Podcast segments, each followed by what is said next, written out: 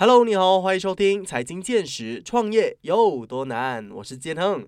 那我们今天要来聊的课题呢，叫做夕阳产业哦。如果你不了解什么是夕阳产业的话，它的英文叫做 sunset business，或者说 sunset industry。呃，这个我们可以从字面上去了解一下哦。其实夕阳就是夕阳西下嘛，所以一个产业如果它是西下的话，就是代表说它是一个落寞的产业，呃，一直往下滑的。那如果说到夕阳产业的话，你首先会想到哪一些产业呢？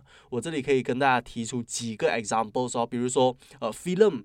菲林的这个产业，然后再来我们有黑胶唱片呐，等等等等的这些。那我们今天主要来聊的这个课题就是出版社还有书籍这个产业。为什么呢？因为就是近这十年来哦，因为这个社交媒体啊，因为网络的这个趋势来临了以后啊，非常多的这些纸本书都没有太多人愿意去买来看了，因为网上都有很多很多的资讯，而且大部分的情况之下都是免费的哦。呃，比较少人会愿意去付费，而且是用纸本的这一种方式。呃，可能有一部分是出于这个环保的考量啦，可能另外一部分就是可能觉得上网会比较方便啊，然后也比较省钱，等等等等的因素会造成越来越少人会选择去读实体书。那这个产业，我们说落寞，它也落寞了整十年、二十年。但是如果我们往内部的这个情况去看的话，它是否如此呢？呃，也许对于我们一般不读这个实体书的人，认为它是一个夕阳产业，但是喜欢读书的人，可能他们就不会这么认为哦。那我们今天邀请到的这位嘉宾呢，他刚好就是一位出版社的社长，来自大将出版社的社长，他叫做周若鹏先生，是一位诗人哦。在经营这种销售书的平台啊，出版书的平台已经有好长的一段时间。那他到底是如何看待实体书的未来的？他究竟认为实体书是一个落寞的产业吗？那如果是的话，他们又会怎么样解决？我们马上有请我们今天的嘉宾，他就是大将出版社的社长诗人周若鹏先生。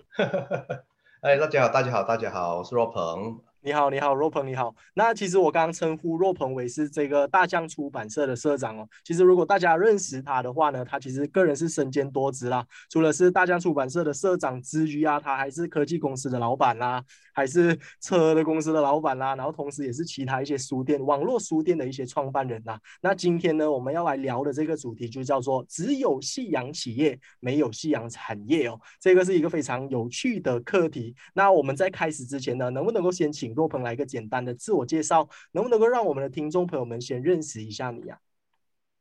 好好好，呃，我的名字我叫周若鹏，那呃，可能很多人认识我是通过我的呃专栏文章，我也写了好多年了。那同时我是几个身份，不过今天我们主要只是集中在一个，就是大江出版社的社长。那呃，此外呢，我也有除了专栏文章以外，我也有写诗，在文学方面也有一些涉猎。那其他公司方面有科技啊，呃，汽车维维护啊等等的。那的确的确我做的东西蛮杂的啦。你刚才提到的什么赛车啊，什么魔术啊，我的兴趣很多面。那不过那些都有一阵子没碰了，现在都比较专注于工作上的事情。嗯。了解了解，那能不能够请问你，就是在创业的这个旅途上啊，你是从多多少岁的时候开始有了第一家公司，然后慢慢的发展成了现在就是身兼多职的这个形象？我我我我其实是在二十一二岁的时候创业的，嗯哼，就大约那个时候，呃，我在我在要创业的这个念头，其实在小学的时候就已经有了。很早的时候，因为主要理由是因为我的呃爸爸是我的学习的榜样啊，那么他是一个很成功的的企业家，那我就想往他的方向去，那所以从呃呃大学一毕业，大概打工一年左右，然后就开始尝试创立呃自己的公司，The Name Technology in Ramberhan，也就是现在我所在的地方，嗯。我现在就是在这里跟你、跟你、跟你、跟你讲话。嗯，是。如果要知道创业故事的话，那我自个人的经验是在创业之初的时候呢，是蛮糟糕的。那呃，从一开始很理想的这个软体写出来，就会有很多人要、很多人买。那么这个事情是完全没有发生的。那么公司可能就从公司记得当时就从好像是呃呃九个人十个人吧，一一路萎缩一路萎缩一路萎缩到到两个人，到几乎要放弃关门收档的时候，呃，就有一些逆转，那个逆转的的的情况也是这个样子，也是蛮呃戏剧的吧。就想说，哎呀，反正这个软体，我们当时做的是一个国文的校对系统，在当时来说，在本地市场来说是蛮新的，大多数顾客觉得这个是不需要的东西，没有必要用到这个东西。那时候我们就想，哎，反正都差不多要结业了，我们把这个软件免费派给人用吧。哦，无条件的，就是我我帮你装，我教你用。那你用你就你就用用个用个九十天吧，三个月吧。那么你喜欢就买，不喜欢的话就呃也无所谓。我们就这样子大量的把这个呃产品散出去。那谁知道三个月后，十个有九个半是倒回来的。就他们用了以后觉得，哎，这个东西真的是日常对他们日常工作很有帮助。那么就从那一个时候，那个应该是创业的第三年了吧。慢慢的、慢慢的就呃市场慢慢的打开，然后这个产品受顾客接受了，然后也也让我们一直经营到现在，一直在研发下去。嗯，所以嗯是啊，如果那个时候想啊算了，这个东西不 work 的，我们关掉了，那么那么那家公司就是一家三年多的公司，而不会到现在变成了一家二十几年的公司，就就就在一个就在那一个。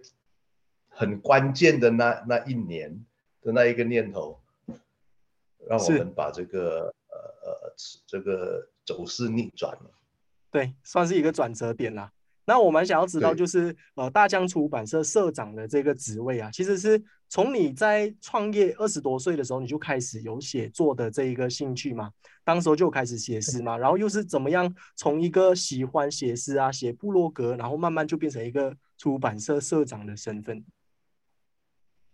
写作不是二十几岁开始的事情哦，写作是中学就开始的事情哦。嗯哼，嗯哼。那么我一开始的时候是写诗的，那写作和出版社其实是没有没有直接的关系。哦，OK。这其实是对，那个是我我纯粹是个人兴趣，呃，觉得这个是自己的，嗯嗯嗯，算是使命吗？也不是，我纯粹就只是是自己喜欢写。喜欢创作，喜欢文字。我那那时候我写很多，呃，新诗。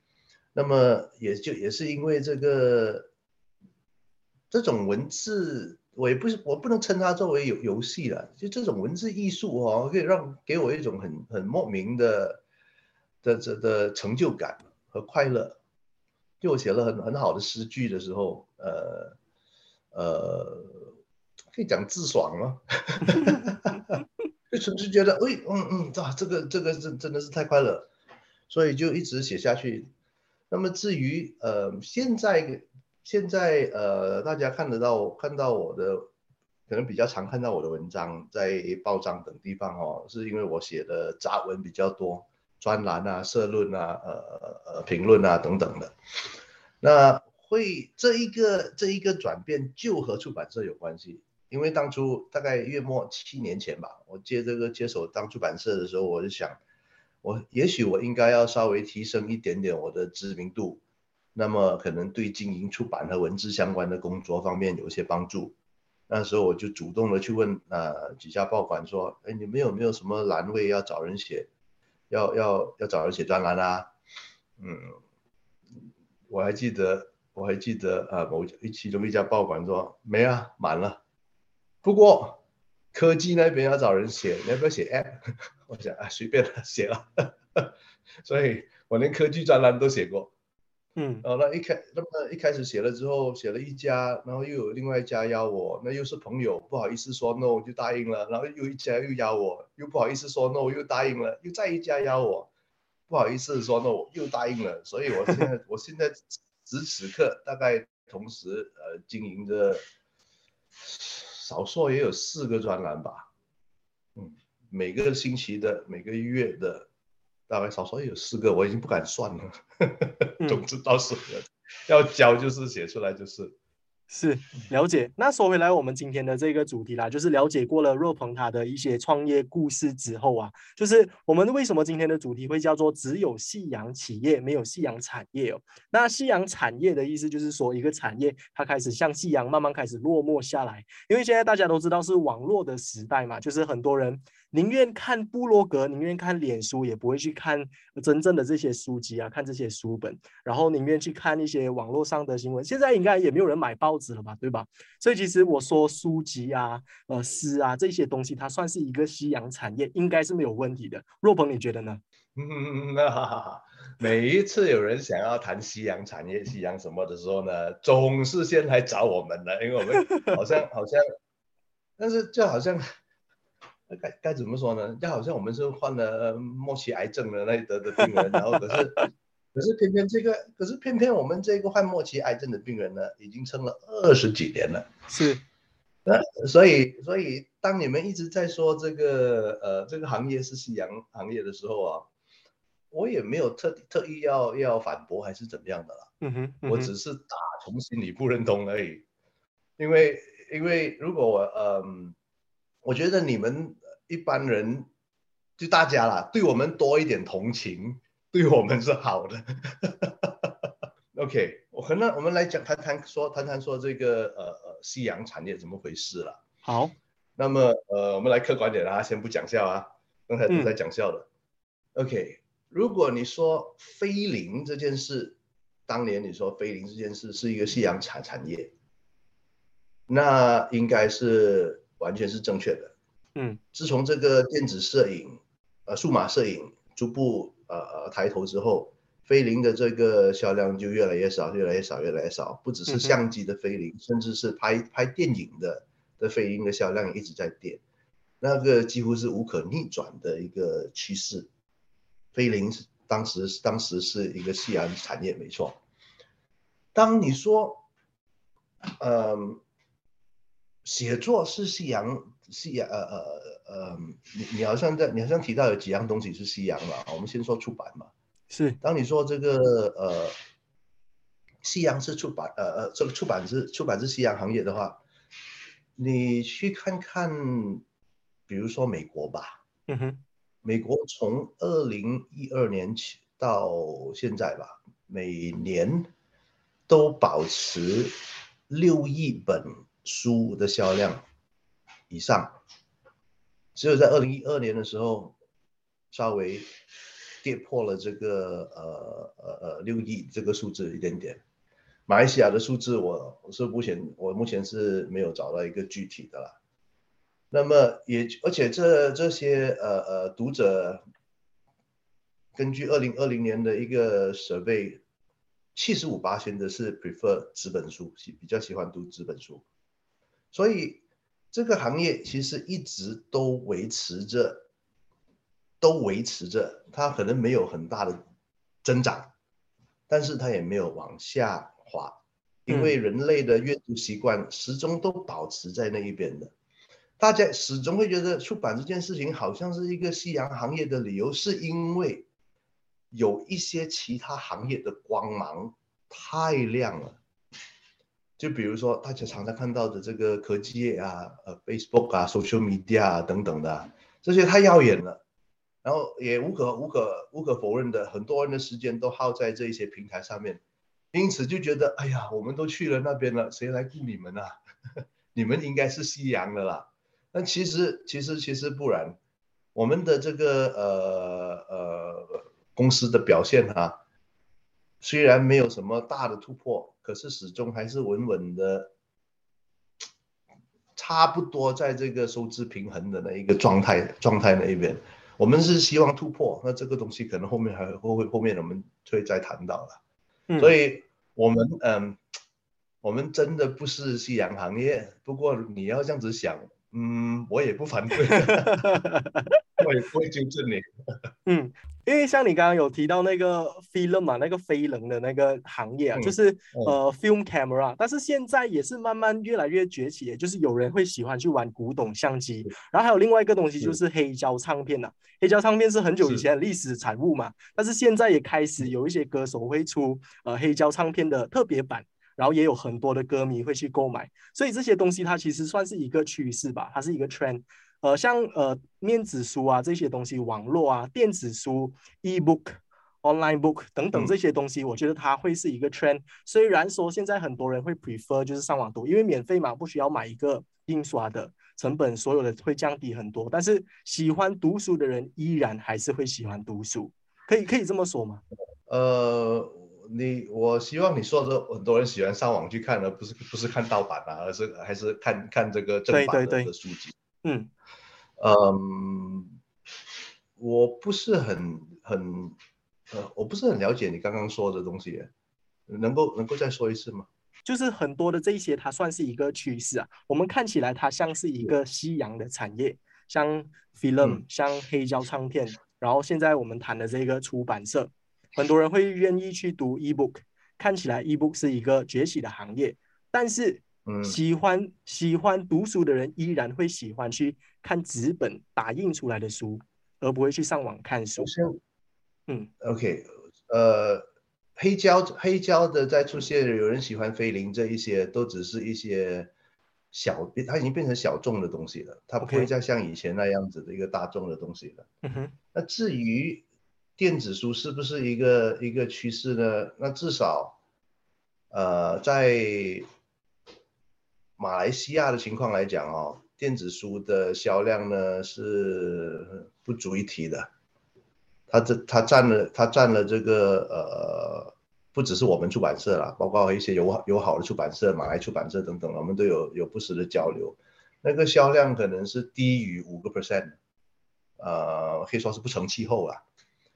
但是不管接下来呃趋势是纸本书还是电子书，对于一家出版社来讲都不要紧的，因为我们不是做书的公司，我们是做内容的公司。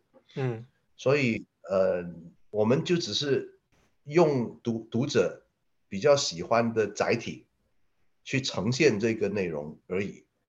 所以我呃，甚至说，我可以说，如果现在全部人都改读电子书了，反而对我们来讲是一个非常有利的状态的的情况，因为电子书有太多的优势，它它的这个呃成本很低，它的传输很快，我发现了错字，我立刻可以改，嗯。有它有太多的好处了。但是这个呃，在在工作这些年来，我发现到最难改变的东西呢，全世界最难改变的东西呢是人类的习惯。那么我们就习惯了纸本书啊，我不管你电子书多好的，不管你电子书有多好，可是这个读纸本书的习惯真的是很难改变。嗯，了解。像你刚刚有提到说，就是你认为你们是一个内容创作的公司，然后你们提出来的这个你是载体上的区别而已，不管是电子书或者是实体书，但是你们主要的还是以内容为主嘛。但是其实现在内容它真的是非常的多样化，像影像啊，还有其他社交媒体，就是连平台都有分好好多种嘛。那如果是是呃以影像还有书籍这个东西，你们是能够竞争的吗？还是你是说他们是完全两个不同的领域，喜欢的是两个不同的族群？你是怎么样看待这一件事情？嗯，这两个东西呢，嗯，你可以说互相竞争，也可以说是互补的。嗯哼，那么呃，它竞争呢是竞争着消费者或者读者的时间。嗯哼，你看你你看你看 Netflix 的时候，你不会看你不会看书，我们我们这我们是在抢的可能是这个时间。那么呃，但是它们的功能呢是呃截然不同的。任何影像类的东西啊，它是比较属于单向传播的的的一个媒介。就你一般消费者、一般人在看电视或者看任何视频的时候，呃，其实他们的我们的这个脑脑筋啊，其实是 shut off 的，我们只是单向接收罢了。我们眼睛在看，我们在听，那么我们的脑子是没有 engage 的，没有去去去想到底说，呃，没有没有思考的空间的，因为影像不会停的嘛，它就是不停的输出，不停的 stream，一直在给你东西。而读书的体验不一样，读书的时候，你读书你是可以，你是可以会停下来消化的。然后你看到的是文字，任何的画面的东西是必须要在你脑里面呃呃生成的。所以为什么你的小龙女跟我的小龙女曾经是不一样的，并没有一个代表的的演员啊？这个演员是小龙女，不不不。以前我们在读文字小说的时候，我们呃各自的过境都是不一样的。那么这个就是文字能够做到，而影像做不到的东西。那么，同样的，呃，有很多可能比较哲学性的东西，比较理论性的东西，你是没有办法通过一个短短十分钟的视频去去说的明白的。你必须要靠一本书才能够深入的去了解、去懂得。甚至说前阵子，呃，我有试过去呃听书啊，听一些浓缩的书。那有一些网络服务呢，会把整本书浓缩成十五分钟的一个一个呃呃音频，甚至是连这样子都没有办法让我好好的吸收，因为它太速食了。那么太太它就像它就像一些书呃呃方便面这样，你没有什么营养，你吃过了一下子就忘记了。你书本真的是你必须从头到到尾去读一遍，好像一个作者。呃，巨细靡遗的，好好一样一样，一件事情一件事情跟你讲，有他的语气，有他的个人个人经验，通通在里头，才会形成形成一个，才能把这个资讯升华成知识，甚至是智慧，进入读者的脑中。所以我完全不担心这个影像会取代呃书本这件事情。那么有。对这个某些知识有需求，对智慧有需求的人，他们一定会去找书。嗯嗯，我觉得这一点是讲的非常好哦。但是你有没有可能就是这一些是一个又变成说，刚刚我们有说到飞人，有说到黑胶唱片，它是小众嘛？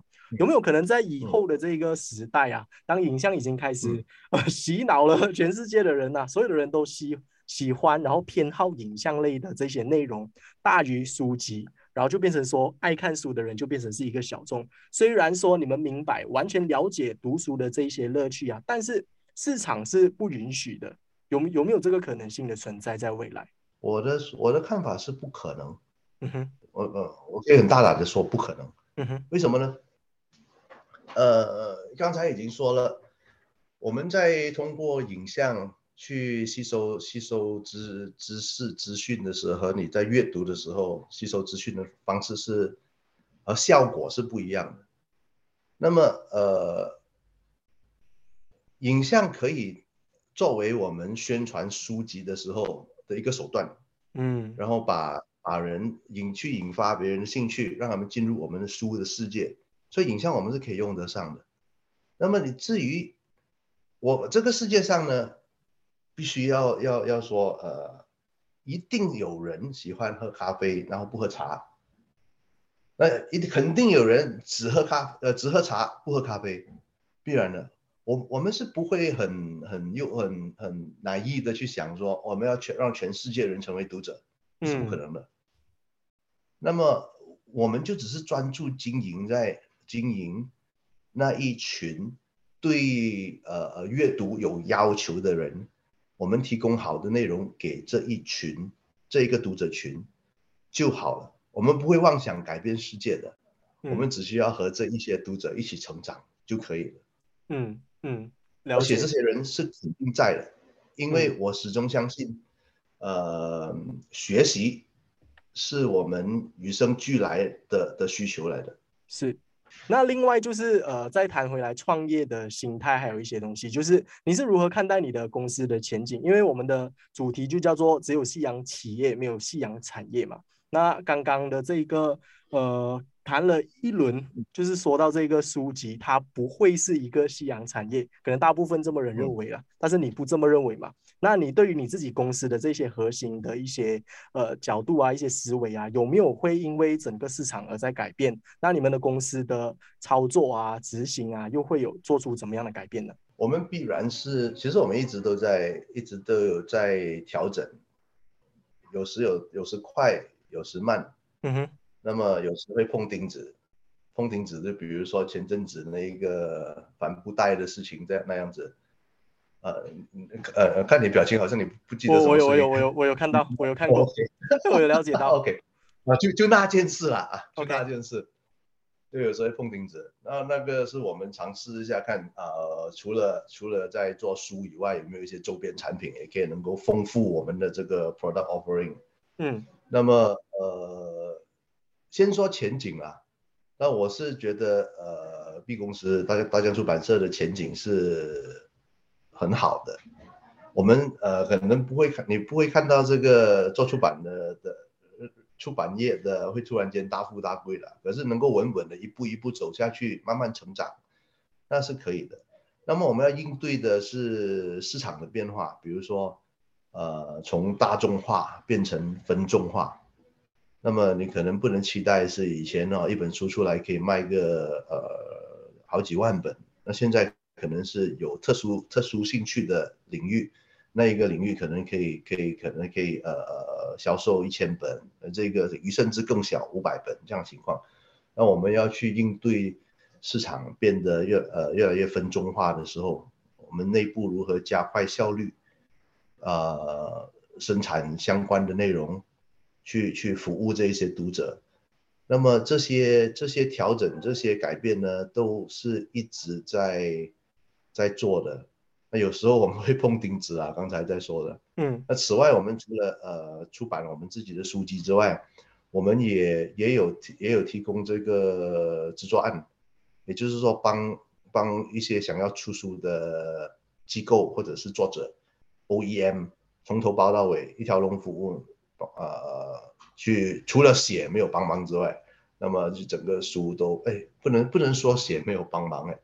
我们的编我们的编辑还是帮忙呃润稿的，去修饰修饰文具啊等等的，然后呃生就整个生产出的的的服务啦，从看从撰写的过程很少东西一路到这个出版，到分销，从你开始动笔一直到到这个在书店面试的整个过程，我们有做这样子的案子，嗯。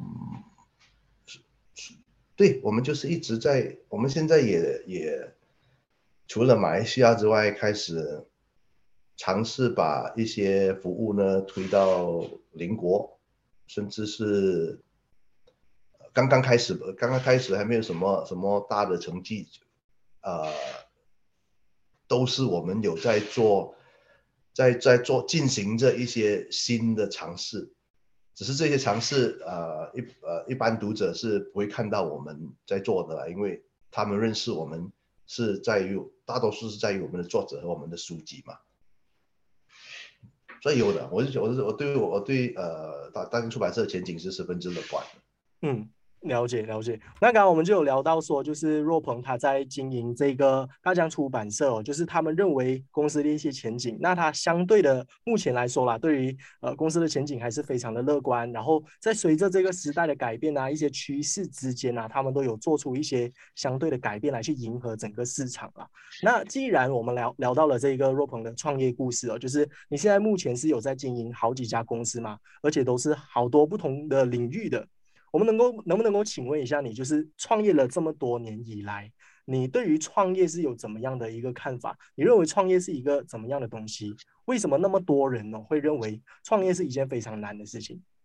创业对我来说，就是你创造一个能够服务顾客的新价值，你能够创造什么价值给给顾客，让他们的工作变得更好，让他们生活变得更好。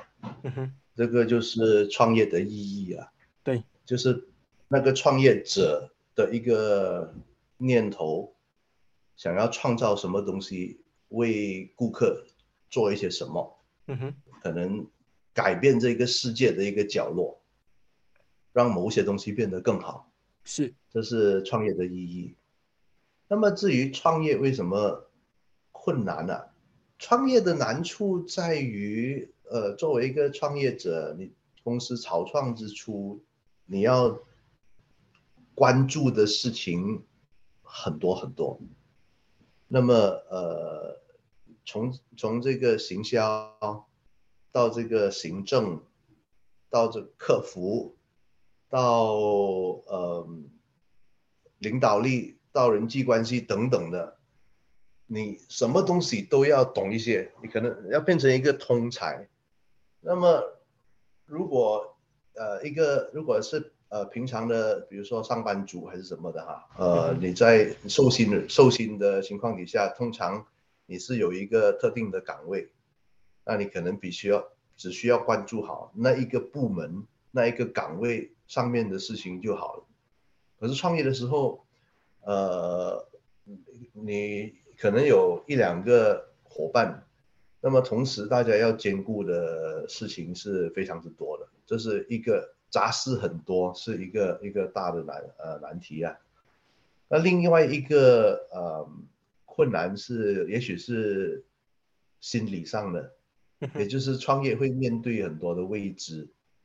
到底我创出创造的这个新产品有市场需要吗？那你之前可以做很多的 research，可以做研究，可以去去做预算，可是。没有人真正的可以告诉你未来会发生什么事情，那这个是心理上的另外一个一个难处啊，这两大难。那么还有一个难处是，还有一个难处是未来会发生的吧？就当你的这个事业呃有有稍有一点呃成绩和规模的时候，然后市场又在变的时候。你愿不愿意亲手把你建立的东西砸烂，再创业一次？那不是把公司关掉再开过，而是把这个呃呃呃内部的作业啊翻作业方法翻新，或者是把一些曾经为你赚很多钱的产品杀掉，去开发新的东西。呃，这些都是都是不断的的在考验这个呃，考验这个领导人的能耐，他的那个 flexibility 到哪里？啊，这些这个这个事情呢，呃，我们熟悉的三星就做得很不错，他不不不不不停的一直在做内部革新。那么为什么我会特别提他呢？因为我没有做过他的书，做过他的书，从头到尾我有读过，读过他们整个整个企业经营的路程，不停的在革新，好像不多久就再创业一次这种感觉。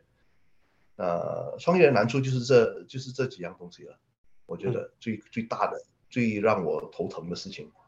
是，就是从不同的层面啦，刚刚有提到说自己个人心理的层面，然后消费者能不能够接受到自己产品，还有到最后是整个大环境啊，它会改变你的整个企业的运作。那如果是说我们的听众朋友们嘛，他们现在可能是一个受薪受薪人士，那他们一直都有很有这个念头，想要开始出来创业，呃，也有想到自己一个很好的产品。那我要怎么样，就是从一个受薪人士啊，做这一个转变？这个转变之间哦，又需要克服到哪一些难题？然后当中最大的关键又是在哪里？我看最大的关键，首先第一个，嗯，年轻啊，OK，年轻，你的本钱就比别人多了几倍了的啦，嗯，因为你有你有本钱失败，你有本钱失败和你有本钱从头再来，那么你你在哪一个 OK？首先呢，我听一些创业的朋友说呢，他们要离开那个受刑的环境呢，是很可怕的，对他们来讲是很可怕的，因为突然之间你的收入每个月的收入可能啪减了超过一半，然后而且是不固定的，呃，那个恐惧是很巨大的。嗯，那我没有经历过那个恐惧啊，因为我是二二十二岁。真的是真的是糊里糊涂了，就是敢敢的就去去创业了，出生之犊不怕不怕虎的那种心态。那那要克服这个的话，你就必须要我我看有两样东西吧，信念和方法吧。嗯哼。那么信念就是你得相信首先你必须要相信你自己的 idea 了，你要相信你自相信你自己了，这个信念一定要有了。如果你不相信自己，也没有也不相信自己即将提供的服务和产品的话，那我真的是不明白为什么你要创业啊？那肯定这个这个你有有创业的念头，这个应该会肯定就有了，相相信自己和相信自己的这个产品。那接下来的话就是必须要非常之 open mind，必须要 never say no to any new knowledge 的。任何东西要做的时候，要要做的话，嗯。大家都很熟悉的啦，新老板就是要一脚踢的啦。你不能抗拒任何一个来到面前的挑战，然后你必须要相信，一定有方法可以克服任何的挑战和困难。而且我说一定有方法，不是不是空口乱讲哦，因为这个人类的历史这么长，什么问题没有发生过？什么问题都曾经有人解决过了嘛？那么你就要想法子去，首先你要愿意。下手去解决，嗯，你眼前的那个问题，你只要愿意，你就一定 when there's a will there's a way，你就一定会找到方法。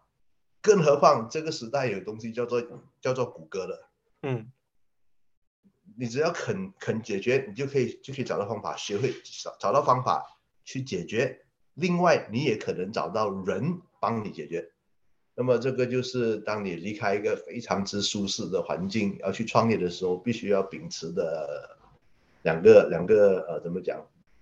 两个信信念加方法，你要相信自己，相信凡事一定有方法解决，是，然后什么都肯做，对。其实从这一个呃创业的心态啊，我们也可以就是说回到刚刚呃若朋友分享到他的这个创业故事，就是他的这一家科技公司的软体不是做了三年都一直没有什么起色嘛，反而是要到关闭了的时候，然后因为他愿意把这个产品免费的发放出去嘛，难得就是因为这个机会有了一个转折点，所以其实这些创业的心态啊，其实真的是能够。我我我之前有访问过很多的嘉宾，他们有告诉我，也是我领悟非常深的啦，就是创业其实需要三个东西。很多人觉得说你你够努力，你能够创业成功，但是在这个市场上，比你更努力的人还更加多，然后比你更聪明的人还更加多，所以你单单只是有努力和聪明是不够的，你还需要一个机遇啊，呃，就是需要遇到一个对的时间点，做对的事情，你才能够一下子爆发出来啊，就是三年之间。做的东西没有太大的起色，反而就是在那瞬间的三个月内，把所有的东西逆转回来。嗯，若鹏，你认同吗？我我认同，呃，我认同。嗯哼。同时也要也可以提一提补充，呃，可能只有补充几句对这个想要创业的朋友，好，一些鼓励的话。好。那么如果我跟你说，你要不断尝试，这个有点 cliche，很多人这样子说啊。可是我最近读了一本书啊，是这个 Thinking Fast and Slow，中文叫做快思慢想，那是一个诺呃诺贝尔得主 Daniel Kahneman，希望没有读错他的名字啊，写的。那里面有一些他一些章节呢是呃谈到也谈到创业和一些企业的成功之路。这本书不是讲这个啦，它不是讲创业成功之路，而是讲我们人类的这个思维方式的。那么。你会看到一些关于企业成功的书啊，比如说呃从 A 到 A 加，from 呃 from from good to great 啊之类的，跟你分析这些很多企业是怎么样成功的，成功的法则是什么，都是这这一堆的。那么呃，Daniel Kahneman 他说呢，这些都叫做 hindsight，呃，中文讲的粗俗一点，俗一点的话就是马后炮，马后炮。他说你已经看到他成功了。你回你回头去看的话，当然就能够找得出他很多很多的这个哦，他因他因为做这个所以成功，因为做这个成功。我们人类都很希望能够找到一些因来解释后来的果。嗯，这个这个是呃这位作者的说法。那么他说，你回去看一家公司，他能够连续做十个决定都对的话，那么从这个统计学上来讲。这个叫做运气。他说他他的那个说法是是是有很多的公司变得那么的成功啊，很大的一块因素是叫做运气。运气是不可掌控的，那么呃，那么回说到我创业的的的这个过程当中的几个几个突破点，或者是几个失败的地方，那么你要你当然有一些方式可以去解释它为什么会这样，为什么会那样。可是你刚才谈到的大环境啊、机遇啊，这种种都是运气啊。嗯，那么当我们面对这一些不可掌控的东西，会可能会左右你的这个企业经营的方向和生涯的话，怎么办呢？回到来，不断尝试。你这一次，那么我们我们不要找赌博来来做例子，这个不是一个好的事情。我们用我们用为豁然率来讲啊，啊，不过我还是觉得用粤语来讲一些东西会可能会比较传神了。嗯哼，誒冇理由鋪鋪都開大噶嘛，只要只这一次不成，再試下一次，再試下下一次，你连续十次失败的机会有多大？你这样子想，是，那么你只有不断的做，才会去碰到后来发生的那一个运气。呃，再套一句赛车的时候的，呃的一的一个的一句格言啊，呃，，your。Your opponent may make a mistake, but you have to be close to overtake. 呃，大大意思说，OK，我们在赛车的时候，对手可能呃比你强，他一直跑在前面。那么可是对手会失误，他失误的时候，你就可以超车了。可是要超车，前提是你要有基本的能力，能够跟得够近。如果你给他抛得很远很远的话，在他他他犯了错误，你也没有办法超车啊，因为你在后面很远的地方，所以努力还是要有的。那么这个努力呢，就一直追着，等运气来的时候，你就可以超车了。对，对我我非常的认同哦。还有还有一个东西，就是曾经有一个人他告诉我这一句话，就是我们不是经常有说到，人生如果要成功，七分靠努力，三分靠运气吗。那这一个三分的运气，如果你能够三分拿满的话，那你就不用太努力，对不对？所以他就很很，他就很努力的去拜神拜佛，他就希望能够把所有的运气都拿满。但是你要吃，你要及格的话，你也至少要有付出一点点努力，对吗？所以越努力越幸运这一个这一句话，它也是有它的原理在那一边。因为你只要一直努力，总有一天你会幸，你会有幸运的那一次嘛，对不對？對對對對對，完全認同，完全赞同。是是是，所以其實今天我們跟若鹏就是談了那麼多，從他的一些創業的故事啊，然後又之後談到他這個出版社的這個生意啊，看看他是不是夕阳企業。那如果真的是夕阳企業的話，又能夠怎麼辦？然後到最後來聊到整個創業的心態，真的是非常豐富的一集哦。我想，呃，可能很多的听众朋友们听到这一期都有蛮多一些创业的领悟啦。那希望今天，呃，我们谈了这么多，能够对我的听众朋友们都有帮助。那我们再次以一个掌声来感谢我们今天的嘉宾。那就是大将出版社的社长，我们有周若鹏先生，谢谢，谢谢你。